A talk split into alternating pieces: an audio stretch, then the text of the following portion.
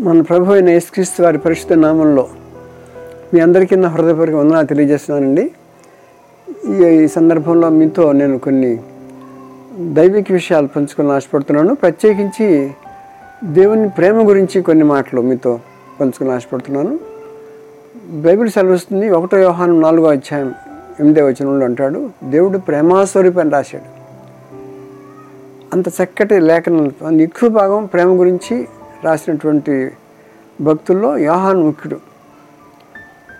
అయితే ఈ ప్రేమ గురించి రకరకాలుగా చెప్పారు కానీ పరిశుద్ధ పౌలు గారు రాసిన దానిలో కొరింతెలుగు సంఘానికి రాస్తూ మొదటి పత్రికలో ఆయన పదం పదమూడు అధ్యాయంలో పదమూడు వచనాలు రాశాడండి. అవి చాలా ఖరీదైన మాటలు అవి. ప్రేమ గురించి అంటూ ఆయన అంటాడు. ప్రేమ అన్నిటినీ సహించును అన్నిటినీ తాళుకొను అంటాడు. ప్రేమ డంబముగా ప్రవర్తించదు. ప్రేమ సహిస్తుంది డమ్మగా ప్రవర్తించదు. తర్వాత త్వరగా కోపపడదు అని రాస్తూ ఒక మంచి మాట రాస్తున్నాడు అక్కడ. పదమూడో అధ్యాయం కొరింతి పత్రిక మొదటి కొరింతి పత్రికలో పదమూడో అధ్యాయం ఐదో వచనంలో ఏమ రాశాడంటే అపకారమును మనస్సులో ఉంచుకున్నదన్నమాట అద్భుతంగా రికార్డ్ అవుతుందండి అక్కడ. కాబట్టి అలాంటి ప్రేమ మనం కలిగి ఉండాలి. అపకారాన్ని మనసులో ఉంచుకోదట. అసలు అది ప్రేమ అంటే. మనమైతే ఎవరైనా మనం కొంచెం గాయపరిస్తే అది గుర్తుపెట్టుకుంటాం. దెబ్బకు దెబ్బతీయాలని చూస్తారు. లేకపోతే అవకాశం కోసం చూస్తారు. ఎలానే గాయపరచాలని తిరిగి తిరిగి మళ్ళీ వాళ్ళని ఎట్లా మనం దెబ్బతీయాలని చూస్తూ ఉంటాం కానీ అపకారంను మనసులో ఉంచుకొనని ప్రేమ దైవిక ప్రేమ అని చెప్పి బైబిల్ సర్వీస్ పిల్లలు గమనించాలి. ఈ విషయంలో యోసేపు గారిని గురించి మనం బైబిల్లో చాలా విస్తృతంగా రాసి రాయబడింది. కొన్ని విషయాలు మీతో పంచుకొని ఆశపడుతున్నాను. యూసేఫ్ అంటే మరి యాకోబు యొక్క కుమారులు పన్నెండు మంది అండి మీకు తెలిసిన విషయమే. అందులో పదకొండవడు యూసేఫ్ ముందు పది మంది అన్నలు యూసేఫ్ మీద అసూయపడుతూ వచ్చారు. ఎందుకంటే తండ్రి స్పెషల్గా ఇతనికి ఒక ప్రత్యేకమైనటువంటి coats of colour colours of coat అంటాడు ఒక మాట. ఒక ప్రత్యేకమైనటువంటి కోటు కొని కొని పెడతాడు ఆ కుమారుడికి. ఎందుకంటే వృద్ధాప్యంలో పుట్టిన కుమారుడు అని చెప్పేసి కొన్నాడు. కానీ అది అసూయకి దారి తీసింది. చిన్న కొడుకుని అంత ప్రేమిస్తే మామూలు ప్రేమించడం అని చెప్పేసి మరి అసూయ ఉంటుంది కదండి. కాబట్టి మనం తల్లిదండ్రులుగా మనం పిల్లల్ని అందరినీ సమానంగా ప్రేమించాలనే పాయింట్ మీద ఇలా మాట రా- ఆ మాట రాయబడింది. దానివల్ల అనర్థాలు జరిగినాయి. ఆ లేఖనాలు పరిశీలిస్తే మీకు ముప్పై ఏడు అధ్యాయం ఆదికాండంకి వెళ్తే ఈ కొన్ని చెడు లక్షణాలు చెప్తూ వచ్చాడట యోసేపు. తండ్రి గారికి వచ్చి వీడు వీడు తప్పు చేస్తున్నాడు వీడు సినిమా చూస్తున్నాడు లేకపోతే వీడు మరి చెడు మార్గంలో వెళ్ళిపోతున్నాడు అనేటువంటి మాటలు చెప్పడం జరిగింది. కాబట్టి అవి నచ్చలే వాళ్ళ కన్నులకి దిద్దుకోవడానికి ఇష్టపడ్డా ఎవరైనా సరే మా మీద చాడీ చెప్తాడు అని చెప్పేసి వాళ్ళు ఆ లేఖనాలు చూస్తే బహు బహు అందంగా చెక్క చెక్కబడిన మాటలు చూస్తారు అక్కడ. వారట పది మంది కలిసి ఒకే పట్టణం పట్టారు వాళ్ళు.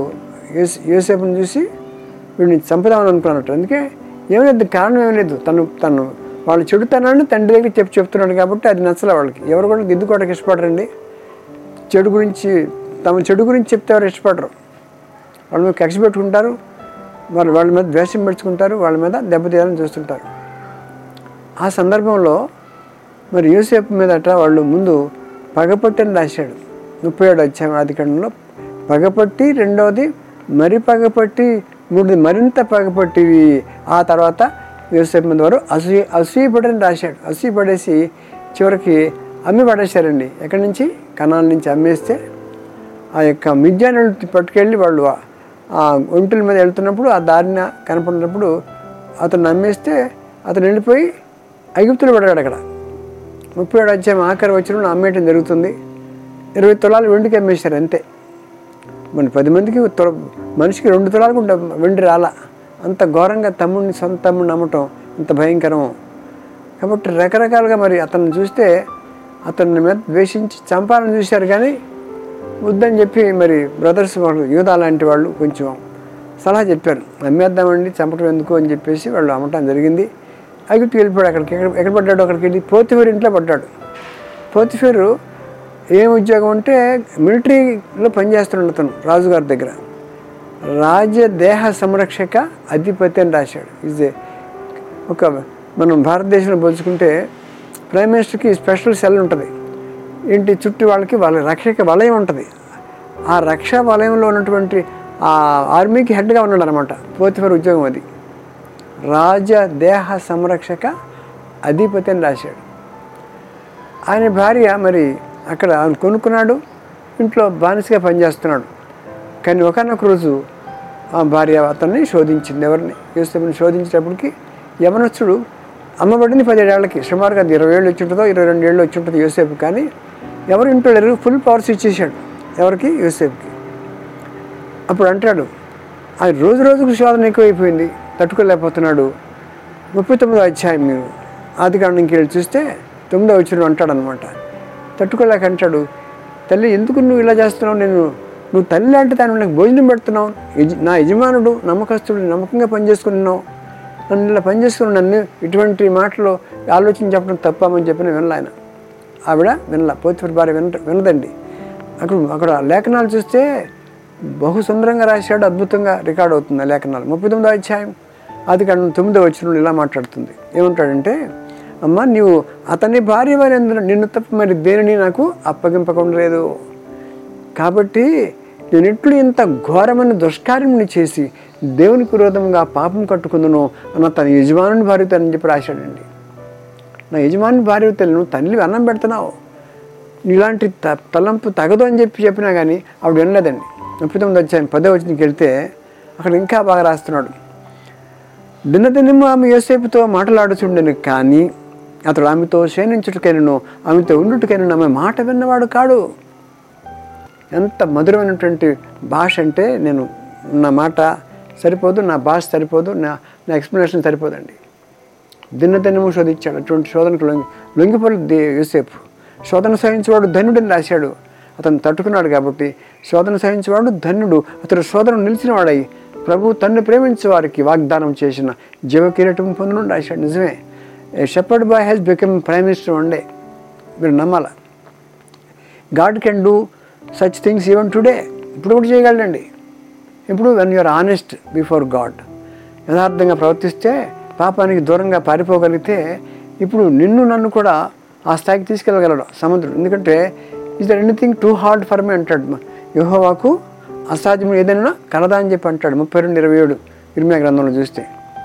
అయితే ఎప్పుడైతే ఈ శోధన తట్టుకున్నాడో ఇక పోతిఫర్ వచ్చాడు భార్యతో మాట్లాడుతున్నప్పుడు నువ్వు ఎబ్రిని తీసుకొచ్చి పెట్టావు ఇప్పుడు నన్ను మానభంగం చేయబడండి అని చెప్పేసి ఆ ఆమె మీద చాటే చెప్పేటప్పటికి వెనక ముందు ఆలోచించకుండా పోతిఫరు అసలు దాని నిజాయితీ ఏంటో నీతి ఏంటో అసలు సత్యం ఏంటో తెలుసుకోకుండా తీసుకెళ్ళి జైల్లో పడేశాడు. ఎవరిని?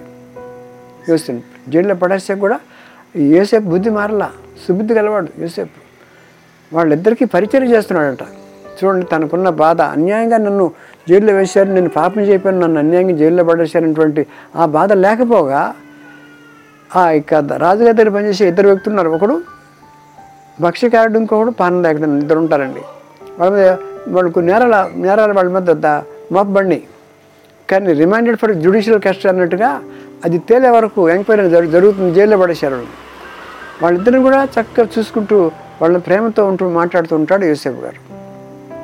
అప్పుడు అడిగారు ఏంటండి మేమంటే మానభంగాలు చేసాం మంటలు చేసాం మోసాలు చేశాం కాబట్టి మేము జైల్లోకి వచ్చామయ్యా. యేసేపు గారు మీరు నువ్వెందుకు వచ్చావు ఇక్కడికి?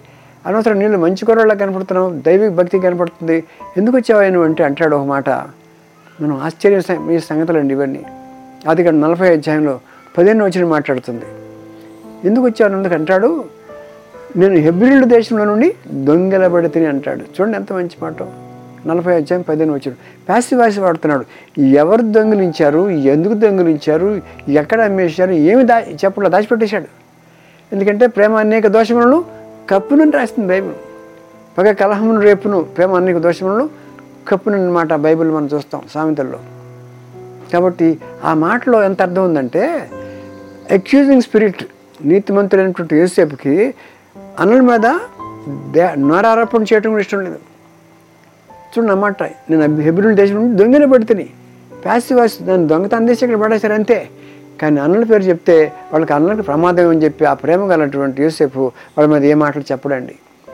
దాచిపెడుతున్నాడు అప్పు వాడు తప్పులు కప్పి పెడుతున్నాడు. ప్రేమ అనేక దోషములు కప్పును అని రాస్తున్నాడు. అయితే ఏమి అతడు పేరు? మనం అయితే ఏం చెప్తాం అంటే స్టోరీ అని చెప్తాం. మా నాన్నగారు యాకబండి పన్నెండు మంది పిల్లలు ఉన్నాం మేము మా నాన్నగారు చిన్నోడికి స్పెషల్ అంగీ గుర్తుపెట్టాడు. అని చెప్పేసి నేను నేను నేను చిన్నవాడికి పుట్టానండి. వాళ్ళు అసూయపడ్డారు నన్ను నానా బాధలు పెట్టారు గుంటలో పడేశారు పడేసి బయట గట్టు మీద కూర్చుని నా చొక్క తీసి లాగి పారేసి అది ఒక మేకపిల్లని చంపి ఆ రక్తంలో నా చొక్కా ముంచి మా నాన్నగారి దగ్గర పంపించి ఇది నీ కొడుకుతో కథ తెలుసుకోమంటే మా నాన్నగారు ఏడ్చి భయంకరంగా ఆయన ఆ, చచ్చిపోయి చెప్పి అనుకున్నాడు ఆయన. అలా నన్ను మోసం చేశారని చెప్పేసి స్టోరీ అంతా మనం చెప్తాం. కానీ వన్ వర్డ్ చెప్తున్నాడు. ఏ మాత్రం ఎక్యూజ్ చేయట్లా. కానీ దోషం చేసిన వాళ్ళని పాపం చేసిన వాళ్ళని క్షమించే మనస్సు యోసేపుకి ఇచ్చాడు. గమనించాల? ఒక్క మాట అనడండి. ఏమనడు? చివరికి ఆ యొక్క జైలులో ఉన్నటువంటి వాళ్ళిద్దరు కూడా కళ్ళ వస్తే చెప్తాడు. మరి ఏమైనప్పటికీ అక్కడ మీకు ఇంకా ముందుకు వెళ్ళిపోతే రాజుగారికి కళ వస్తుంది. ఆ కలభావం కూడా చెప్తానంటే యూసఫ్ గారిని తీసుకెళ్ళి ఆ కలభావం చెప్పించుకున్నారు అప్పుడు అవన్నీ జరిగిపోతా ఉన్నాయి. అప్పుడు తీసుకెళ్ళి ఒకరోజు అన్నాడు నీలాంటి జ్ఞానం కలవాడు ఎవడు లేడు మా దేశంలో. నీలో దేవుని ఆత్మ నీలో ఉందాయా యోసేపు. అని చెప్పినప్పుడు మరి ఏం చేయమంటావు? కరువు వచ్చేస్తుంది ఏడేళ్ళు అని చెప్పినప్పుడు మీరు ఒక ఒక మనిషిని మంచిని ఏర్పాటు చేసుకోండి. ఏ ఊరికి ఆ ఊరే గిడ్డంగులు కట్టించండి. అది మీకు ఫుడ్ కార్పొరేషన్ ఉండేలాగా మనం మనకు అర్థమైపోతుంది. చేసుకోండి దాచిపెట్టండి ఆహారం. రేపు కరువుతో జనం చచ్చిపోకుండా కాపాడబడవచ్చు అని చెప్పేసి ఒక మంచి సలహా చెప్తాడు ఆ సలహాకి ప- పొంగిపోయి ఎవడో ఎందుకయ్యా నువ్వే చెప్పు సరిపోతావు దానికి నువ్వే ఉండు దానికి అని చెప్పేసి అతన్ని ప్రైమ్ మినిస్టర్ చేస్తాడు. ఆ లాంగ్వేజ్ కానీ ఆ భాష కానీ చాలా గొప్పగా ఉంటాయండి. ఫార్టీ వన్ ఫార్టీ ఫోర్లో ఆది కండంలో అతను స్టోరీలో మీరు చూస్తే యోసేపు నిలబెట్టి అంటాడు. ఇతను ఇతను చూడండి యోసేపుని అని చెప్పి అని అక్కడ అంటాడు. యోసేపు నువ్వు చూడు అని చెప్పి ప్రజలంతా నిలబడ్డారు. జనమంతా లక్షల మంది నిలబడినప్పుడు పరో చక్రవర్తి యోసేపుని హెచ్చిస్తున్నట్టు మాటలు అక్కడ బాగా గమనిస్తున్నాడు ఫార్టీ వన్ ఫార్టీ ఫోర్లో అంటాడు. ఫరోను నేనే యోసేపు విను అందరు వినండి ఈజిప్ట్ జనులరా ఫరోను నేనే ఆయనను నీ సెలవు లేక ఐగుప్తు దేశమందు అంతటను ఏ మనుషుడును తన చేతినను కాలినను ఎత్తకూడదు అన్నాడు. ఎంత పవర్స్ అండి. Wonderful God. యోసేపుతో ఉన్నాడు యోహోబా యోసేపునికి తోడను కనుకని మాటి మాటికి రాయబడుతుంది బైబిల్లో. కాబట్టి ఎందుకని? సుబుద్ధి దయను సంపాదించని చెప్పి సామెతల గ్రంథంలో రాస్తున్నాడు థర్టీన్ ఫిఫ్టీన్లో అంటాడు. కాబట్టి సుబుద్ధి మంచి బుద్ధి ఉంటే దేవుని ఆటోమేటిక్గా వచ్చేస్తుంది. కాబట్టి అలా one day he's become prime minister. చెప్పండి ప్రైమ్ మినిస్టర్ అయిపోగానే ఏం చేయాలని చెప్పండి? అన్నలను పిలిచి అప్పటికి కరువు కరువు కాటకాలు వచ్చేసినాయి. అన్నలు ఎత్తుకుంటూ మరి ఆహారం కోసం ఐగుప్తు వచ్చేసారు లేఖనం ఏముంటుందంటే ఐగుప్తులో ఆహారం ఉండను అని రాస్తూ కరువు కణాల్లో ఉండను అంటాడు. ఏ రిధమిక్గా ఉంది చూసారా ఐగుప్తులో ఆహారం ఉండను. లోకంలో లోకస్తుల దగ్గర ఆహారం ఉందంట. దేవుని పిల్లల దగ్గర కరువు ఉందని చెప్పి అంటాడు. ఐగుప్తులో ఆహారం ఉండను. కరువు కణాల్లో ఉండను అనమాట రాస్తాడు బైబిల్లో. ప్రైజ్ లాడ్ వండర్ఫుల్ బైబిల్ అండి. మనం ఎంత చెప్పుకున్నా తక్కువే బైబిల్లో. ఆయన యొక్క లక్షణాలు దేవు దైవిక లక్షణాలు చూస్తే మనకి ఆశ్చర్యం వేస్తుంటుంది. అప్పుడు ప్రైమ్ మినిస్టర్ అయినాక వెతుక్కుంటూ వచ్చారు. యోసేపు అక్కడ కణాల్లో ఉంటాడు. అయ్యా మరి కరువు వచ్చింది ఏం చేయమంటే ఐగుప్తులో ఉన్నట్టు నాన్నగారు అందరు వెళ్ళిపోతున్నారు తెచ్చుకుంటారని చెప్పి అన్నప్పుడు గొర్రెలు పంపించి మీరు కూడా కొనుక్కుంటారని పంపించాడు. తెలియనట్టుగా యాక్ట్ చేశాడు. ఐగుప్తు వేషం వేరుగా ఉంది కాబట్టి ఐగుప్తు భాష మాట్లాడుతున్నాడు. మర్చిపోయినట్టు చేశాడు. అందుకే గడ్డల మేసాలు పెరిగిపోయిన అప్పటికే ఇరవై ఇరవై రెండేళ్ళు అయిపోయింది. అన్నల్ని వదిలిపెట్టేసి పదిహేడేళ్ళప్పుడు సెవెంటీన్ ఇయర్స్కి పంపి అమ్మేశారు అతన్ని. ఇప్పుడు ముప్పై తొమ్మిది ఏళ్ళు సుమారుగా వచ్చింది. ట్వంటీ టూ ఇయర్స్ దాటేటప్పటికి గడ్డాల మీసాలు పెరిగిపోయి భాష మారిపోయింది గెటప్ మారిపోయింది ప్రధానమంత్రి వేషంలో అద్భుతంగా ప్యాలెస్లో ఉన్నాడు. వచ్చి దండం పెడతారు సాష్టాంగం పెడతారు వాడు. తెలియనట్టుగా కఠినంగా ప్రవర్తిస్తాడు యోసేపు. అయినప్పటికీ ఏం చేయాలని చెప్పండి? మీరు నేను ఆ- ఆ పొజిషన్లో ఉంటే ప్రధానమంత్రి పొజిషన్లో ఏం చేస్తాం మనం? ఓహో నన్ను ఇంత పని చేస్తారు. ఇదిగో నన్ను అమ్మేసింది వీళ్ళే. ఈ పది మందిని ఉరిదీమంటే తీసేస్తాడు. లేకపోతే నిలబెట్టి ఏంటి మీరు నన్ను చేసిన పని ఏంటారా? ఎన్న గుంటలు వేస్తారా గుంటలో పడేసి బయట కూర్చొని మీరు అన్నం అన్నం తింటారా? అంత దా దారుణం చేస్తారు నా మీద మీకు అని చెప్పి. కక్ష తెచ్చుకోవద్దండి తెచ్చుకుంటారు గ్యారంటీగా. నన్ను చంపరాపించరు ఈ ముగ్గు అందరినీ ఉరి ఉరిదీస్తా. ఏం చేస్తారు? నువ్వు చచ్చిపోతాను అంటే ఆయన చేసుకోవచ్చు. పోతివారి భార్యను పిలిచి ఏమ్మా ఏం చేసావును నేను రేపు చేసినా ట్రై చేశానా? చెప్పు అందరి ముందు చెప్పాడంటే దండం పెట్టదు. పోతివారి దండం పెట్టాల్సిందే. పోతిఫర్ని పిలిచి ఏంటి? మీ భార్య చెప్పగా నన్ను తీసుకెళ్ళి జైల్లో పడేట్టున్నారా నువ్వు చేసిన పని ఏంటరా? అని చెప్పండి ఆన్సర్ చెప్పండి. దండం పెట్టాల్సిందే అక్కడ. కాబట్టి ఎవరిని ఏమంటలా? ఎందుకంటే అపకారమును మనస్సులో ఉంచుకున్నదని చెప్పి మాట గొప్ప మాట. అది మీ హైలైట్ చేయదలుచుకున్నా ఒకటో కొరింత పదమూడు అధ్యాయం ఐదో వచ్చిన ఉండండి ఈ మాట. అపకారమును మనసులో ఉంచుకొనదు ఎంత మంచి మాట. కాబట్టి ఎవరిని ఏమనలేదు. అన్నల్ని బెదిరించలేదు. ఎవరిని బెదిరించలేదు. కానీ ఎవరిని అనకుండా చాలా దయగా మాట్లాడుతున్నాడు ప్రేమగా మాట్లాడుతున్నాడు యోసేపు. చాలా ఆశ్చర్యం వేస్తుందండి. ఎంత మనసు ఎలా వచ్చింది ఇది? క్రీస్తు చేసిన కలిగిన ఈ మనస్సును మీరును కలిగి ఉండనమాట మన జ్ఞాపకం వచ్చేస్తుంది. ఎవరిని మాట్లాడకుండా అలా ఉండిపోయాడు. కానీ ఎంత అద్భుతంగా మాట్లాడతాడంటే దయగా మాట చివరికి ఇచ్చేది ముగింపు వచ్చేటప్పటికి ఆ తండ్రి చనిపోతాడు. ఇక ఆ యాభై అధ్యాయం అధికారానికి వస్తే తండ్రి చనిపోతాడు. తను కూడా చనిపోయే టైంకి దగ్గర పడింది. అన్నను పిలిచి అప్పుడు అంటాడు యాభై అధ్యాయం ఇరవై వచ్చిన మాట్లాడుతుంది. అక్కడ ఎంత చక్కగా మాట్లాడతాడంటే యా- ఆది కాండం యాభై అధ్యాయం ఇరవై వచ్చిన ఉంటుందండి. అనడారా కంగారు పడకండి. మీరు నాకు కీడు చేయ ఉద్దేశించితిరి కానీ నేటి దినమును జరుగుతున్నట్లు అనగా బహుప్రజలను బ్రతికించినట్లు అది మేలుకే దేవుడు ఉద్దేశించను. ప్రయోజనాడు కీడు చేయాలనుకున్నారు కానీ అది దేవుడు ప్లాన్ చేసి ఏం చేశాడు?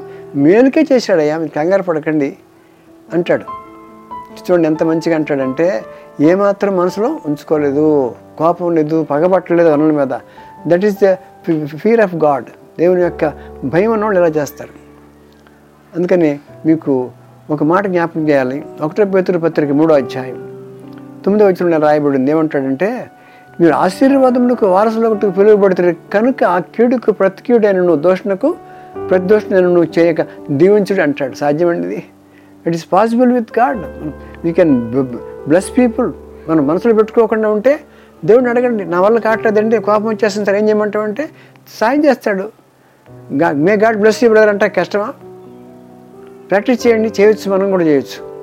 అందుకే ఒక ధనవంతుడికి అది చెప్తూ యేసుక్రీస్తు వారు ఒక మాట అంటాడు. సూతిబద్ధంలో ఉంటే దొరకటం సులభం కానీ ధనవంతుడు పర్లో రాజ్యం అంటూ కష్టం అని చెప్పి అన్నాడు. అప్పుడు శిష్యులు అంటున్నారు అయితే ఇంకెవడు వెళ్తాడు సార్ పరలోకానికని? అంటే పిచ్చోడా ఇది మనుషులకు అసాధ్యమే కానీ దేవునికి సమస్తము సాధ్యమన్నాడు కాబట్టి ఏమడాలా సాధ్యమని చెప్పిన దేవుడి దగ్గర కాలమే పడాలి? ప్రభు మాకు వల్ల అట్లా కక్ష వస్తుంది కోపం వస్తుంది. నువ్వు నాకు సహాయం చేయమంటే చేయడా? ఎవరు అడుగుతున్నారు? నో బడి లాస్ట్ గాడ్ నాకు కోపం వచ్చేస్తుంది వాడికి నువ్వు కళ్ళు కారాలు మిరియాలు నూరుతున్నాను చంపాలనిపిస్తుంది. అన్నప్పుడు ఏం చేయమంటు నీ వాక్యం ఒప్పుకోవట్లేదు. కాబట్టి నేను ఆశీర్వాదం రావాలంటే నేను ఇలా ఉండకూడదు. దీవించాలంటున్నావు. మరి మాకు సాధ్యం అట్లా అడిగితే చెప్పడా? తప్పకుండా హెల్ప్ చేస్తాడు దేవుడు. అడిగిన వాడు లేరు కదా. కాబట్టి ఆ ప్రకారం మనసులో ఉంచుకోకుండా చివరికి ఆ మాట అంటాడు. అయితే ఇంకో కీర్తనకారుడు కూడా రాస్తాడు. యోసేపు దాసుడుగా అమ్మబడిని రాశాడు. యోసేపు దాసుడుగా వారికంటే ముందుగా ఒక మనిషిని పంపాను. అతను యోసేపు అని చెప్పి అంటాడు. అతను ఇనుము అతని ప్రాణమును బాధించానని చెప్పి రాశాడు. చూడండి పిల్లరా ఎప్పుడైతే ఇనుప సంఖ్యలు కాళ్ళకి పడినాయో పైన ఏమైంది? ఏది? బంగారపు గొలుసు మెల్లబడిందండి. వండర్ఫుల్ గాడ్ కాబట్టి ఈరోజు కష్టాలు ఉన్నాయేమో బాధలు ఉన్నాయేమో నలిగిపోతున్నామేమో ఆర్థిక సమస్యలేమో ఎవరైనా ఇంట్లో చనిపోయారేమో పెద్దవాళ్ళు. కాబట్టి చి- చాలా దారుణ స్థితిలో ఉన్నారేమో ఉద్యోగాలు లేకపోయారేమో లేకపోతే ఉద్యోగం ఉన్నాము ఉద్యోగం పోయిందేమో కానీ ఎన్ని కష్టాలు ఉంటాయండి. అది అన్నీ మనం పక్క పెట్టేసి ప్రభు మీద ఆనుకోవటం నేర్చుకోవటం మాత్రం అది చేస్తే దేవుడి ప్రేమ మన మీదకి వచ్చేస్తుంది. అందుకే ఎవరిని మనస్సు నీ మీద ఆనుకొని ఉండవని నువ్వు పూర్ణశాంతి గలవనగా కాపాడదు అని చెప్పి రాశాడు. ఇరవై ఆరు మూడు యశాలు అంటాడు. కనుక మనం ఏం నేర్చుకుంటామంటే యోసేపు నుంచి ఆ సహనం నేర్చుకోవాలి. తర్వాత తొందరపాటు లేదు అన్నిటినీ సహించుకున్నాడు అన్నిటిని ఓర్చుకుంటూ వచ్చాడు కాబట్టి ఆయన ప్రధానమంత్రి స్థాయికి ఎదగలిగాడు. చివరికి అన్నాడు వాళ్ళని ఏం కాపాడలేదు వాళ్ళని బాధపడలా. అన్నారా మీరు బాధపడకండి మీరు నన్ను కీడు చేయాలనుకున్నారు కానీ అది దేవుడి మేలుకే మార్చేశాడయ్యా. నేను మీ పిల్లల్ని నేను దీవిస్తాను మీ పిల్లల్ని నేను పోషిస్తాను అని వారితో ప్రీతిగా మాట్లాడిన రాశాడు బైబిల్లో అందుకే ప్రభు కూడా క్రీస్తు చేస్తున్న కలిగిన ఈ మనస్సును మీరు అని చెప్పి పౌరు గారు రాసుకొచ్చాడు. అయితే ఇంక ముగింపులో వచ్చేటప్పటికి ఆ యొక్క ప్రతి లేఖన భాగం అంతే. చివరికి యేసుక్రీస్తు వారు ఏమన్నారండి? తండ్రి వీరేమి చేస్తున్నారు మీరు ఎరుగరు గనుక వీరిని క్షమించండి అని చెప్పి రాశాడు. కాబట్టి పిల్లలు గమనించండి నా యొక్క వాక్యం ఏంటంటే మనం కక్షలు కార్పణ్యాలు ద్వేషము కోపము పగ చంపుకోవటం అవసరం అండి. ఇప్పుడు వెతికి వెతికి వేటాడి వెంటాడి కత్తులతో పొడిచి నడి బజార్లో చంపుకుంటున్నారు. అంత కక్ష. కానీ ఒక మాట జ్ఞాపం చేసుకున్నాను ఎనిమిది పదకొండు ప్రసంగిలో రాస్తాడు దుష్టులకు తగిన శిక్ష శీఘ్రముగా కలుగకపోవట చూచి మనుషులు భయం విడిచి హృదయపూర్వకంగా దుష్టులు చేతులు నాశాడు అందుకేనండి పాపం ఎక్కువైపోతుంది. కానీ గమనించండి ఆ మాట. అందుకనే justice delayed is justice denied అని అంట భక్తుడు ఆలస్యంగా వెలుగులోకి వచ్చినటువంటి న్యాయం తీర్పు అది తీర్పు కాదన్నాడు ఇది. న్యాయం అన్యాయం జరిగినట్టే అన్నాడు జరిగిపోయిందట్టు అంటాడు. కాబట్టి మనం ఈనాడు ఏం ఆ యేసుక్రీస్తు గారిని ఈ ప్రేమను మనం గుర్తుపెట్టుకోవాలి ఆ ప్రేమలో మనం కొనసాగాలి. ఏమన్నాడు? మాట మంచి మాట పదమూడు అధ్యాయం కొరితలు ఐదో వచ్చిన ఏం చెప్పాడండి? అపకారమును మనస్సులో ఉంచుకొన్నదు అని రాశాడు. అపకారికి ఉపకారం చేయటమే అని చెప్పి మనం పద్యాలు నేర్చుకుంటుంటాం. కాబట్టి దావిది కూడా అపకారానికి ఉపకారం చేసి పంపించాడు కానీ ఉపకారం వాళ్ళని గాయపరచలేదండి. ఇట్లా భక్తులు ఎంత భక్తిగా బతికారు. అందరూ కూడా ఎంతో భక్తిగా వాళ్ళు ప్రేమను కనపరిచారు కానీ వారు కక్ష తీసుకున్నటువంటి కంటికి కన్ను పంటికి పన్ను పాత నిబంధన కొత్త నిబంధన పద్ధతిగా క్షమించుకుంటే కృపాయుగంలో మనం ఉన్నాం కనుక మనం ఒకరినొకరు క్షమించుకుందాం. క్రీస్తు చేస్తున్నందు దేవుడు మనల్ని క్షమించిన ప్రకారం మనం ఒకరినొకరు క్షమించుకుందాం అని చెప్పి బైబిల్ చెప్తా ఉంది.